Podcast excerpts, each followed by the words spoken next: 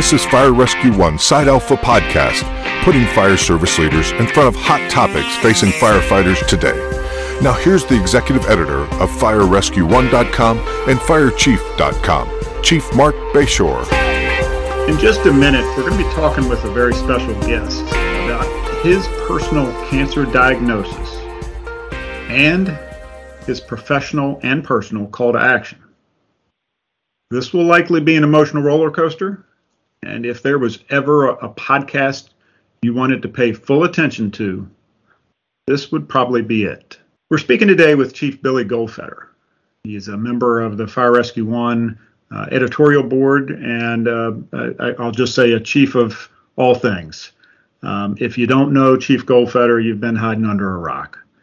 Uh, Chief, I want to thank you for joining us today, um, not only to discuss your your personal situation, but I want to thank you for your undying efforts uh, to help keep other firefighters safe.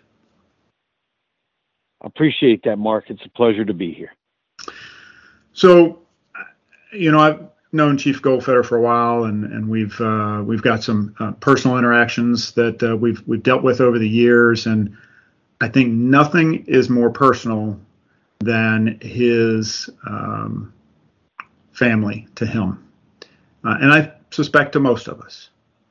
And um, we have seen him lately, as I'm currently dealing with myself, dealing with uh, situations with family, uh, deaths in the family, and um, uh, just all of the things that, that go along with that and the struggles of that while still maintaining work and, and doing the things he needs to do. Uh, and, you know, that's hard enough as it is. But then uh, Chief Goldfeder made us all aware of his personal cancer diagnosis. And he's made um, no bones about the fact that it was uh, kind of a, a, a, knock in the head, and uh, not only something he didn't expect, um, but more importantly, it's something he's willing to talk about and something he's willing to help others learn from. So, Chief, let's let's first start with um, you can kind of talk about um, how you first learned about this, uh, you know, what the cancer is, and then we'll kind of uh, evolve into you know what you're doing about it. Yeah, so um, like uh, like many, but not all or most firefighters, we have an annual physical, and I say that because there's many organizations that don't mandate it, and there's many volunteer departments that just don't do it or can't afford it. And honestly, with the federal health care plan, uh, some people call it Obamacare, where your own insurance, you can get a physical. It, it, where there's a will, there's a way. So a couple years ago, prior to COVID, uh, my PSA, which is the way they, and I'm going to speak very firefighter language, very basic stuff here. You can Google anything you don't understand. Um, but the PSA basically is is a, is a, a blood test uh, that they use to determine uh, the possibility of indications of prostate cancer. Now, prostate cancer is a very popular cancer. Uh, it's uh, I mean, the numbers themselves uh, are out there for a typical male. Uh, as you get older, the closer you get to the potential. For firefighters, we are one and a half to two times more, uh, um, or one and a half or two times more the possibility of getting diagnosed uh, with that. And we're only talking today about prostate cancer. Yeah. Uh, there's a whole lot of other stuff, but we'll stay focused on that. So, um, my PSA had gone up a little bit a couple of years ago, and the doctor said, "Yeah, we'll keep an eye on it." And then this year, this uh, last uh, June, July, I went to the doctor for my annual, and the PSA was up about nine, eight and a half to nine. And the doctor said, "Ah, we could watch it or not." And I'm like, "Nope, nope, we're go- we're gonna go. Let's go check it out." So uh, she wrote me an order to go see a urologist and uh, went to a, a, wonderful firm here in the Cincinnati area, uh, the Urology Group. And that's about 30 doctors that do nothing but think about that all day long, right? That's right. staff of 300. So. To me, that's that's where you want to go, right? So uh, I got uh, I got my appointment, and as I first talked to the surgeon, uh, I'm sorry, I'm sorry, when I first spoke to the physician, the urologist. I said, you know, I'm a firefighter because I've heard this for years. Tell your physician you're a firefighter. Tell your physician. Uh, so while my regular uh, physician knew I was, um, the urologist did not, and he was unaware of the increased potential for firefighters in cancers, and particularly in this case, prostate cancer. So that we'll kind of put on the back burner. We'll get back to that in a minute. But it's interesting that one of the best cancer studies for firefighters was done at the University of Cincinnati hmm. by Dr. Grace LeMasters. So right here in the in the community, right? So yeah, so um, he explained that you know, uh, yeah, your number is uh, concerning. Uh, we need to do a couple of things. Uh, we need to do uh, uh, body scans and bone scans, and, and they need to do a biopsy.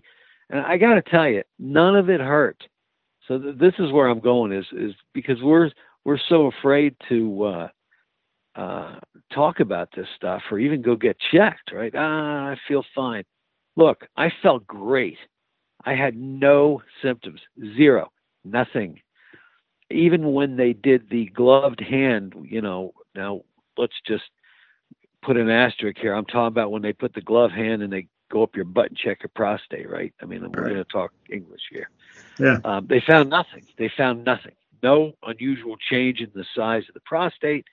So if it wasn't for the blood test, I would have not had a clue. Hmm. And just a quick fast forward, if I didn't get diagnosed when I did, six months later, both my primary and my second opinion doctors both said my outcome would be absolutely different. And there'd probably be a spare chief's car at my fire department. So that's how close it was. So anyway, so they do the scans, uh, all those sort of things, and probably the most important thing is the biopsy. And they go in, and by the way, and I've talked to a couple firefighters since then. A couple firefighters said their biopsy was painful, and I'm like, why? They put me to sleep. Now, when I say put you to sleep, I'm talking about a colonoscopy kind of sleep. Like yeah, you just kind of dozed, right? The twilight, yeah. Yeah, the twilight, right. So there should be no pain. There should be no pain in any of this. Mm. Uh, and and so that's just kind of a reminder. If you do get to the point where uh, you're going to, um, I spoke to a fire chief on the West Coast, who's a good friend of mine the other day, and he, he's getting ready to go get uh, schedule this because he has a great potential, and his next step is to get a biopsy and let's really find out what's going on. And I said, make sure you ask them to be put to sleep. Uh, because I mean it is painful, I guess. I don't know, right? So anyway, they did my uh, biopsy, and the doctor called us back in, and he says, "You do have cancer, and we're concerned." So, I mean, the, the you have cancer is concerning, and then when they go to part two, like, you know, what else? What else you got to tell me? So, let me explain something to the uh, folks that are listening to, the, to us today. When they do a biopsy, right, they they take your prostate and divide it up into sections, and they create what's called, uh, or they take that little piece and the biopsy, right? And they take what's and they, they create what's called a Gleason score. Now, your Gleason score, and, and again, I'm going to use very plain English. If there's any doctors listening, just hang up because you're going to go nuts the way I describe it. but you know, when when the the the the Gleason score is how fast your cancer is moving, is the best way I can explain it.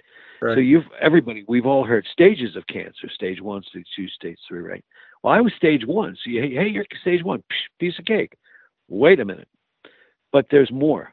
The so the stage is where you are today with your cancer, but your Gleason score is how fast is your cancer moving. So again, very plain English. A zero is great. One, two, three, not too concerning. A ten is quote a death sentence, and I was a nine. Actually, mm-hmm. I was a little bit above a nine. So I have a dear friend who works at Johns Hopkins. Uh, he's a uh, very well respected uh, doctor and professor at Johns Hopkins over there in Baltimore. And we were firefighters together in the 70s, and he went on and became a physician. And he runs a, an amazing program over there. He made and something, while, right? Yeah, he made a he he was a success. Right. So I reached out to Johnny and, and sent him all my information. I said, "Look, I need a." And we've been friends forever. We we talk all the time. It's not like I just reached out to him out of nowhere. Yeah. I'm a big I'm big in maintaining relationships. I think it's a huge deal. So anyway, Johnny and I have remained friends, our families and all that. So I reached out and I said, "Hey, here's the deal. He said, "Send me your paperwork, and I'll have our, our urology folks look at." it. So he called me back, and he called me back like just a couple days prior, or actually it was the day before I was going in to schedule the surgery because at this point we knew we wanted to do surgery. I'm going to talk to you about that in a minute. Why surgery versus radiation and things like that. So anyway, but where I'm going with this is, he said after looking at my information, you tell your doctor you want the surgery immediately. And that was another red light that like, oh, geez, you know, this is pretty serious. Mm-hmm. So let's go back. So now I've been diagnosed. I've got a Gleason score of nine, approaching higher, which is a very, very serious, very serious warning. And now we have to decide because the doctor will not tell you how to treat it. He'll give you options based upon your type of cancer, its aggressiveness, etc. And he said to me, You've got two options. You've got the option of radiation or surgery. My initial thought, without doing any uh, research on this, and I don't mean internet research, I mean talking to people who've been through this, was absolutely radiation. I mean, who the hell wants surgery, right? I reached out to the Firefighter Cancer Support Network and spoke with Mike Dubron, who's the founder, and, and some other folks. And they did something really cool with, with my wife Terry and I. They they walked us through a process that allowed us to make our own decisions, but it was a very informed process. So, why did we pick surgery? Here's my reason for it because there's a lot of folks and folks listening and firefighters who went with radiation and have great success. And there's a lot of firefighters who went with surgery and had great success. So, what was my decision based upon? My understanding what we learned is that if you have the radiation first, and basically it destroys the prostate, okay? if you need to go back, you can't have what I would describe as the more simple surgery that I had, which was a four hour surgery, because there's more destruction in that area, if that makes sense, Marc, the way I'm describing it. Yeah. Okay. But if you do the surgery first, you have the option to go with the basic radiation plan after that. So we said, you know what? And I, again, I, one of the best things I did was talk to some of my friends who've had this a number of fire chiefs who served with me on the F, uh, IFC board, some folks at the National Fallen Fire, just people that I work with on a daily basis. And that allowed us to come up with what we wanted to do. Uh, and so we picked the surgery. I had the surgery. Now, before I go further after that, any questions on anything I've covered well, so uh, far? Why don't you tell, if you're not going to, or maybe you are, but tell them what the surgery was uh, or what sure. was removed or what you, you know, just so you guys, okay. you've been very open with it, and I think that would help people who might be on the fence. Yeah, yeah, absolutely. So first of all, I need to I need to say this. I always so in 2022, this is my 49th year as being a firefighter. Mm-hmm. So I always kind of thought, probably in the last 10, 15 years, something's going to break at some point. Something's got to happen. But I've been lucky because a lot of people around me, uh, and and look, I'll be very blunt with you. Since 1982, I've been a chief. So going inside is not a lot of what I do, right? But I'm outside all the time. There's a lot of smoke. Sometimes I've got a division, depending.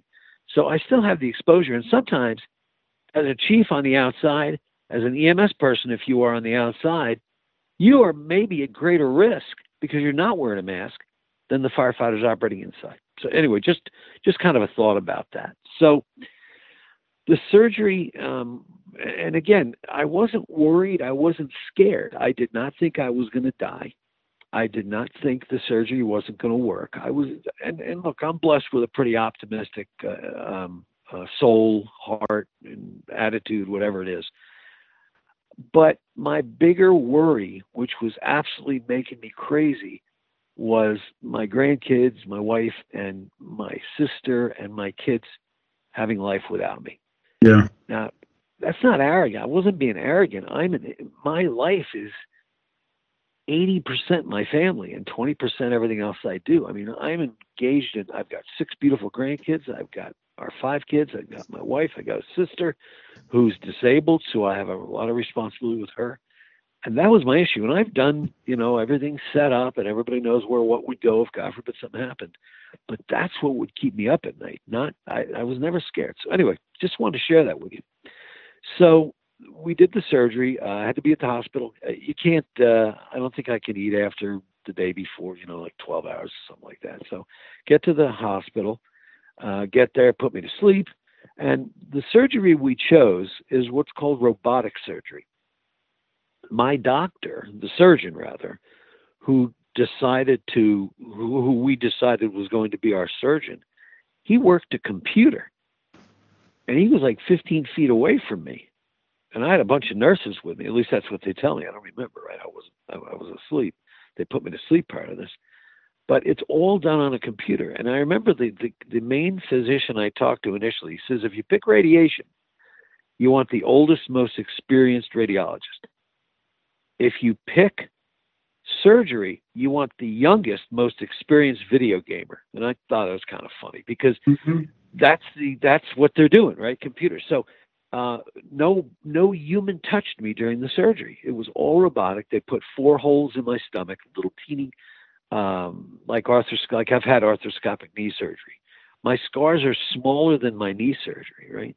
Mm. Um, and uh, picture your belly button. There's two scars to the right, two scars to the left, and I would challenge you to find them right now. You, would have trouble. That's how good they did. So they go in, uh, they go to the prostate, and they remove it. So let's picture a hose line, and the coupling is your prostate. So they remove the coupling, and then they take both ends of the hose, if you will, right. and tie them together. So now you're without a prostate. So what's the negatives in that? We'll talk about that in a few minutes. So they did the surgery. I was under about eight hours. The surgery was like three and a half hours. Uh, I don't remember a whole lot uh, after the next couple days, uh, just because uh, I'm not a drinker. I never did drugs, nothing like that. So when you put me under anesthesia, it really screwed my head up, and so I was really out of it for a while. So let's talk about the oh, and and and I don't know if I mentioned, but so they they remove the prostate through your belly button. They open up your belly button and they bring it out, and that's sort of the exit. Uh, right. They sew you back up. Uh, I had to. I, I had a catheter and a bag for about a week. They actually tape the bag to your leg, uh, so you don't have to go to the bathroom for a week uh, hmm. because it automatically does it. You don't. Even, you don't even know when you're peeing when the, hmm. with that thing in. Right. Uh, so a week later, I go to the doctor, and I see the PA, and she her job is to remove the catheter. Oh my God! Right? I'm thinking, it was nothing. I'm telling you, it was nothing. It took about five seconds. She says, "Take a deep breath." Uh, by the way, the catheter doesn't come out because inside your uh, your area back in there, they inflate a little balloon so it can't come out. And you don't again, you don't feel any of this, but uh, she deflates the balloon through some mechanism that was stuck in me, and I don't know much about it. I believe me, I didn't mess with it while it was down. Right, right. And they uh, deflate it, pull it out, and I'm good to go. Now, what's it like after that? And then we'll, I'll I'll pause for a minute. We can ask some more questions. Yeah, just um, go ahead. Yeah. Yeah. So on, on I want to be clear for the people that might be you know thinking. Um, you know, we talked about in the beginning, folks, that this this could be an emotional roller coaster. Um, I'll add the words a graphic emotional roller coaster, and you know what? It needs to be.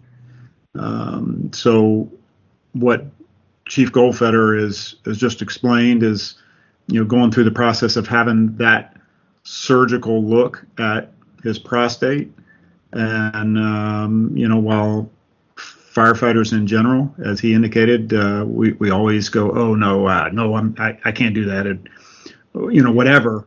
Um, so far, there's been no real pain. And even more important to me, folks, he had no symptoms. So please don't walk away from this thinking that, oh, hey, look, I feel great and I'm not going to worry about it because I've got no symptoms. You're talking to a guy that has now been under and had this surgery, somebody who had no symptoms. So, Chief, just wanted to reiterate that and yeah. let you let you go on. That, you you can't underline and highlight that enough because that was it. I mean, I wasn't peeing irregularly. I wasn't up four, five, ten times a night. I didn't have any of that. I was yeah. fine. And, and, again, so at that point, I was um, 65 and 60. I'm 66 now, so it started when I was 65. I turned 66 in August. It was right around that same period of time. So uh, anyway, so the catheter's out.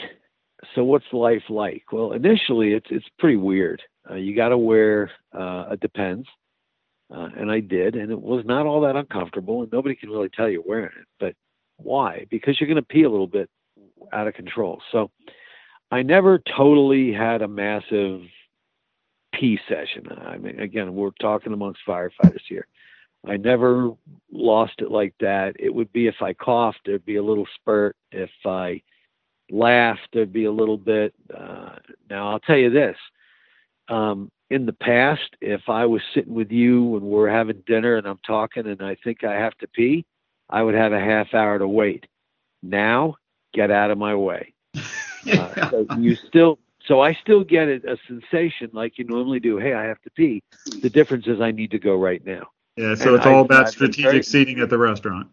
That's exactly right. but yeah. I, I, again, I, I, my doctor did say that I was ahead of most, and I'm very blessed in that manner. Uh, uh, um, uh, you know, you do hear some pretty tough stories uh, where it's an emasculating kind of thing. Now, for me, sure. I've never been all that worried about that. I, you know, I'll, I, I don't care. You know, the nurse walks in, I take my pants off. She can check this. I don't care. It's, it's just the way I'm built. It just doesn't bother me. But I know for a lot of guys, a lot of this kind of stuff is emasculating and it's it's it's embarrassing and all that. And and I get that. I do. I know a lot of people like that. But I also know some guys who are like that that aren't with us anymore. Some very good friends of mine who just ignored, ignored, ignored, and not just symptoms, but some without symptoms who just, I mean, I'll talk to somebody at a certain age and I'll say, when's your last physical? Ah, you know, they think I'm going, but I really don't go. I'm like, what? I mean, come on, dude, you got to get checked. Well, nobody likes bad news, but by ignoring it, it's not, you're not going to uh, make it go away, right? So, um, I've now now we're 90 days out. I, I, I and I didn't tell you this. I do, I do need to tell you. My doctor did say that I am at high risk for future cancers. So that's a little concerning, right? Yeah. Uh, but that's because my Gleason score was very high. So that tells them that I am at great risk for future cancer. So what does that mean? It means every 90 days I go for a blood test. No big deal. Again, even that doesn't hurt anymore. I don't care. Uh, and I just had my first 90 day blood test, uh, and my numbers are phenomenal. So I'm I'm happy. Life is good. I can hang out with my six grandkids, the six pack as we call them, mm-hmm. and spend some time. So let me go back to the to the the uh, the uh, depends diaper stuff. Okay, so uh, wore that for a couple of months, and you know when you're ready to to graduate, so to speak. Okay, so now I just have a little pad basically that sticks onto my uh, to my shorts uh, and in case there's a little leak or a little dribble, it catches it. Uh, I've not had a real problem. Um, now, I, I, will tell you this uh, I absolutely make it my business before I turn out now to go to the bathroom. And I don't pass a bathroom ever. Um, and I'm still trying to train myself to that. But uh, we've had a couple of runs. Uh, we had a pretty significant fire the other night. And uh, about an hour into it, I had to go. So I excused myself and it worked out. But as long as I go before, there's no problem. And even if I had to go when I was there and something leaked through, I'm covered. I got it. So, yeah. And again, it sounds weird, it sounds gross, and all this stuff, but you know what? It beats the hell out of, of me rotting away from cancer yeah. that was undiagnosed. So, uh, but again, the, it's few and far between. Now let's talk about the sexuality stuff. So we're not there yet. It takes time, uh, but we're getting there. We're making progress, and the doctor will give you some um, uh, directions, some tips, some ideas on how uh, you can go be what you want and where you're at, uh, or where you, where you were before. Uh, there is a significant amount of success rate with it, but there's some some failure as well. Uh, there are people who've had prostate cancer who can no longer function that way. Yeah. Uh, but that's something between you and your doctor. You, will find out. and my doctor was phenomenal. the surgery uh, he did a few things that he had been learning about, he'd been studying, that they feel will help um, accelerate uh, your sexual function, uh, and uh, we're getting there. And it'll take time. But again, you know, uh, when you're 25 years old, if you lost your sexual function, you know, jump off a bridge or something, right? Because uh, it's so important to you. But at 25 years old, you're really not really sure what's all that important at that stage in your life, and, and we've all been there. But at 66, uh, a little a little slowing down in that department to have a decent quality of life, to be alive, uh, to be with my babies, uh, to be with my kids, uh, and to do what I love, uh, second only to my family. And that's you know to go to fires. That's why we joined in 1973, and that's why I'm still doing it. Uh, we want to help. We want to do what we do. Uh, so you know what? I'll take it. And uh, I've got an amazing, and, and both you and Janelle, uh, and um, uh, some perhaps listening know my wife Terry. She's a former firefighter paramedic. Uh, but you couldn't ask for a better person, uh, an individual, human being, to get you through something like this than than she did, especially the first couple of weeks, where I was, uh, you know, between uh, having to uh, wear the um, the catheter with the bag and, and help getting that dealt with and all that stuff. Uh, it, it's a big deal, and I'll be forever indebted to her for her love and her support in this whole thing and her research. She's a big researcher. She yeah she made sure we were going down the right path. So what have I missed here? Um, you haven't missed anything. I mean, I think that what you just talked about though is something um, I, I can share from having watched you and Terry over the years. Uh, you know, and, and watched you and your son. Uh, family does mean everything to you, and and I applaud you for that. And um, much as you indicated, your wife is a researcher and has helped you with this as is my wife helping me with our family situation now. Um, right. You know, any, any, anybody that thinks um, you know they can do these things on their own is is living uh, a little bit of a nightmare and dream at the same time. You know what? Reach out for help. Just ask. Um, so you know, and that's that's a great point, Marc. Let me let me interject on that because we're certainly going to have some folks that may not be married or may not have a partner in their lives. That's right. what the Firefighter Cancer Support Network is for. Uh, I needed them basically at the beginning, did not really need a lot of help after. They do, by the way, have a phenomenal program, cost you nothing. When you call up, they'll send you what they call the kit.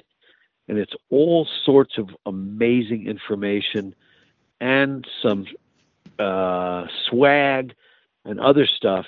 And they send you this three bit ring binder that's just amazing that will get you through this. But they'll also team you up with a partner.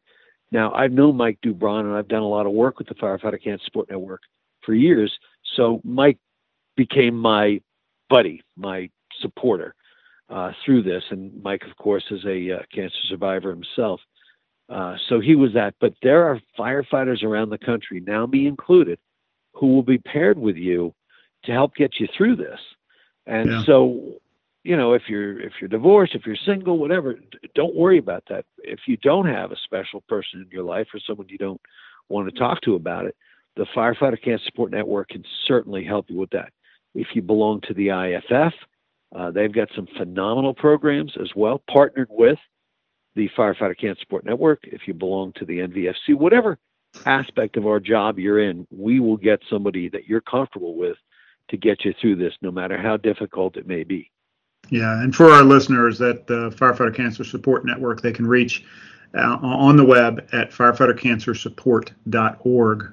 That's firefightercancersupport.org. You'll see the acronym uh, FCSN, which is Firefighter Cancer Support Network. Um, and I appreciate you bringing that up. That's exactly where I was headed, Billy, was uh, that you don't have to go it alone.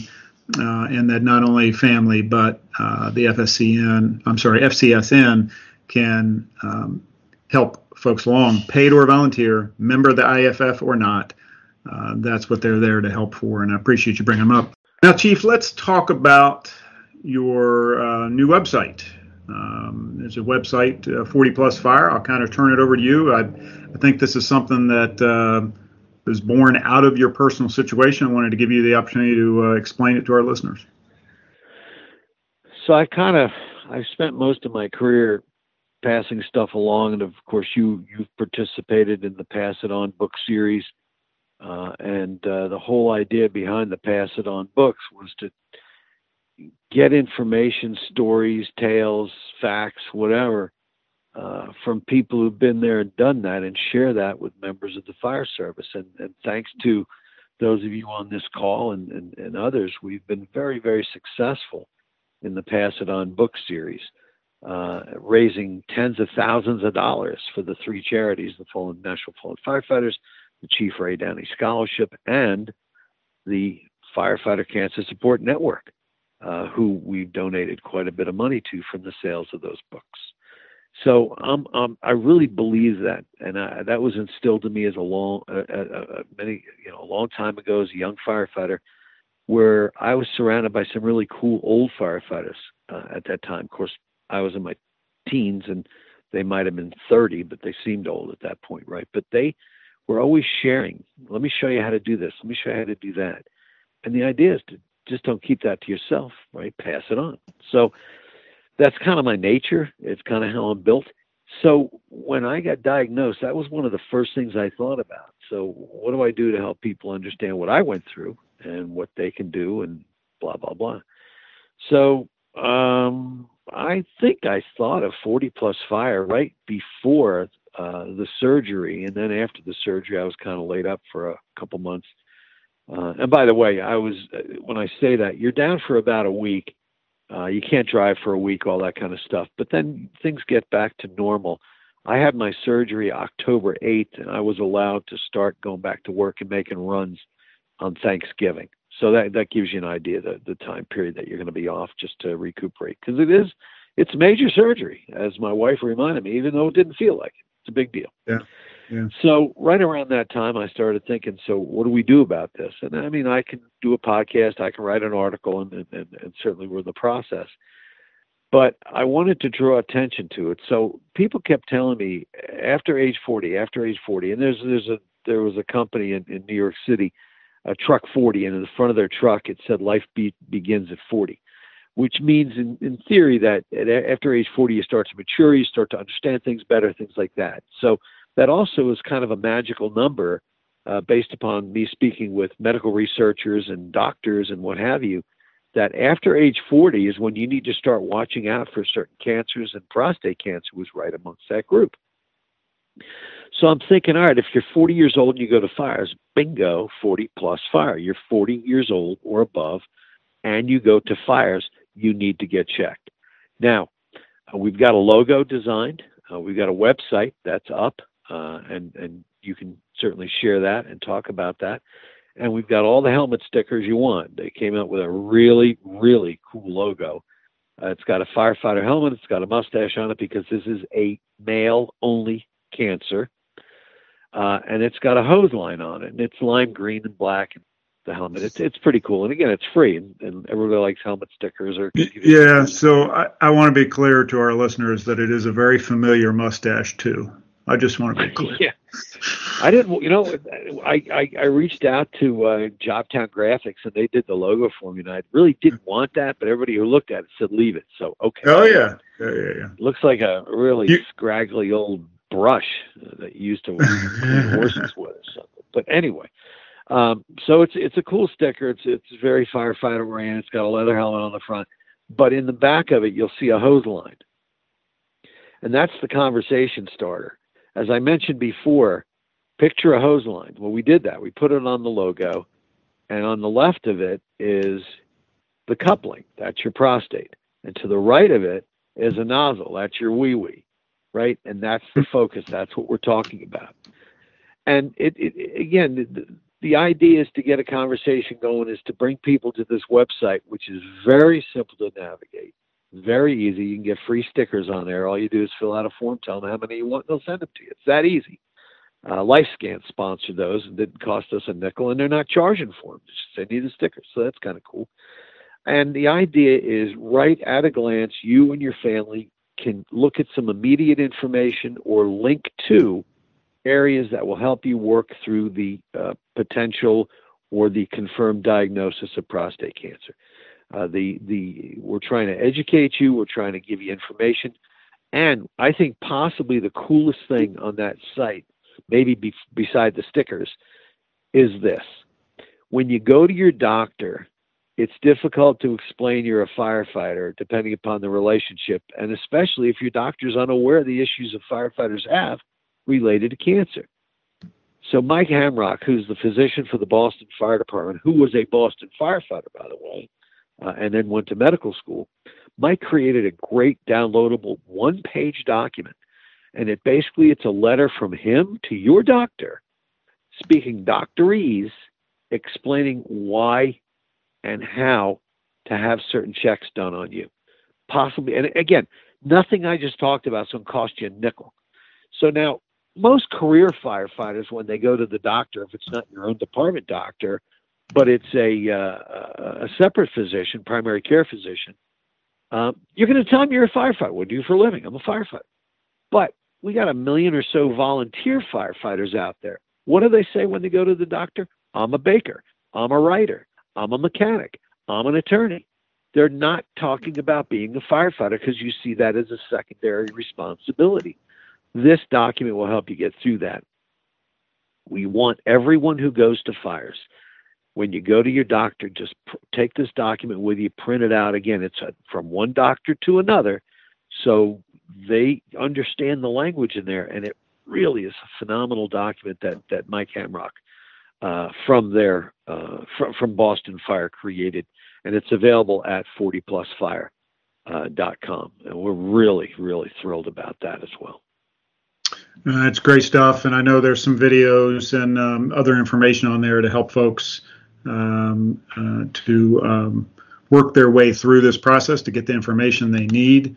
Uh, I know that uh, our parent company Lexipol was one of the proud uh, sponsors of the website 40 Plus Fire, and uh, I appreciate you um, bringing that to the forefront, uh, and of course also sharing sharing all this with you. You know, we're going to put a link to 40plusfire.com up in our show notes, as well as uh, the Firefighter Cancer Support Network. We'll have a link to both of those up in the show notes here for uh, the show.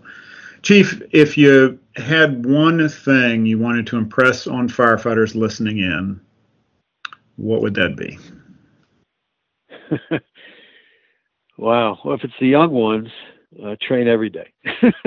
yeah. I mean, you know, we, we get way off this subject, but from a uh, from a cancer uh, standpoint, look, you can use all the preventative measures. You can wear your mask. You can wear your gear. You are still at great risk to getting cancer. So I'm not going to do a pissing contest. Oh, there's there's a there's a Freudian slip. Well, uh, with anybody over, right. yeah, over uh, whether you wear your mask or not, when you go and smoke. Look, you do whatever your department tells you to do, but the bottom line is this: if you wear bunker gear, even if you don't, uh, some folks are there to assist in traffic control, but primarily we're talking about firefighters who are riding and going to runs. You're in a smoky environment, you're in a dangerous environment. Even the best turnout gear is not going to fully protect you uh, from cancer exposures. Your skin can absorb it. And here's the proof the next time you have a working fire, and you've worn all your gear head to toe, when you go back to quarters or you go back home and you take a shower, what do you smell in the shower? You smell mm-hmm. the smoke. That's because it's coming off your body. So you are sucking in the carcinogens. So we are at greater risk.